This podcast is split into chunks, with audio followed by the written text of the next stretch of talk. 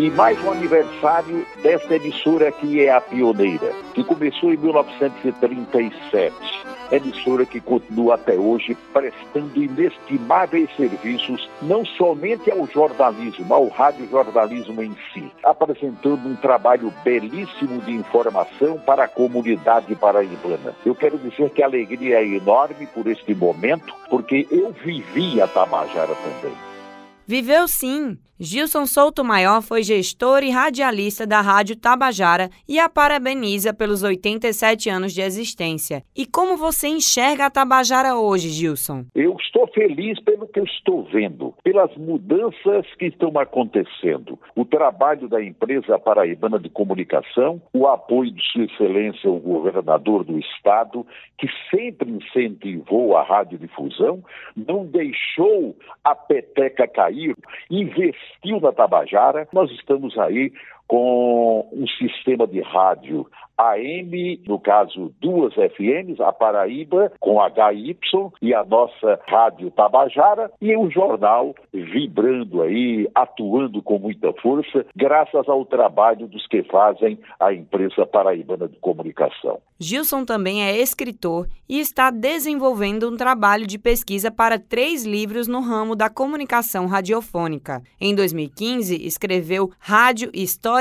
e Radiojornalismo, mas na atualidade está está trabalhando na sua atualização com a segunda edição do livro de mesmo nome. As emissoras de rádio no Brasil inteiro estão todas migrando para FM, ou o caso da Rádio Tabajara. Então, nós iremos atualizar neste livro e faremos isto com as demais emissoras da Paraíba. Além do mais, nós iremos acrescentar neste trabalho informações teóricas sobre a importância das redes sociais e suas ferramentas no rádio de hoje. Outro livro que vem sendo trabalhado por ele refere-se ao rádio jornalismo esportivo. É um livro interessante porque nós estamos lá atualizando, falando sobre aqueles nomes importantes que fizeram a radiodifusão esportiva, rádio e TV da Paraíba, e alguns já se aposentaram, e estamos então acrescentando nomes de novos atores neste processo. É a chegada mais incisiva da presença feminina. A Rádio Tabajara, por exemplo, tem mulher comandando, organizando o departamento esportivo. Comentando, reportando e narrando jogos também.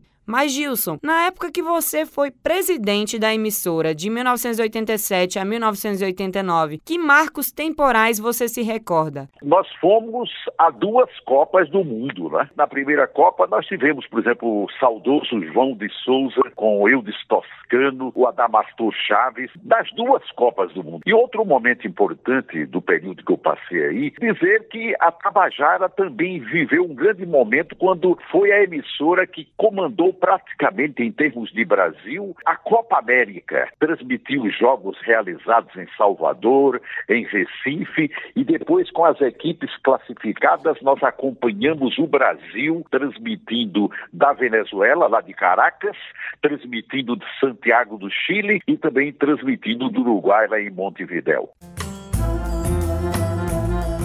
Feliz aniversário, Tabajara, por ser transitória no sentido da renovação e modernização, mas perene na mente e coração dos ouvintes e dos que fazem a rádio acontecer. Raíssa Guilherme para a Rádio Tabajara, uma emissora da EPC, Empresa Paraibana de Comunicação.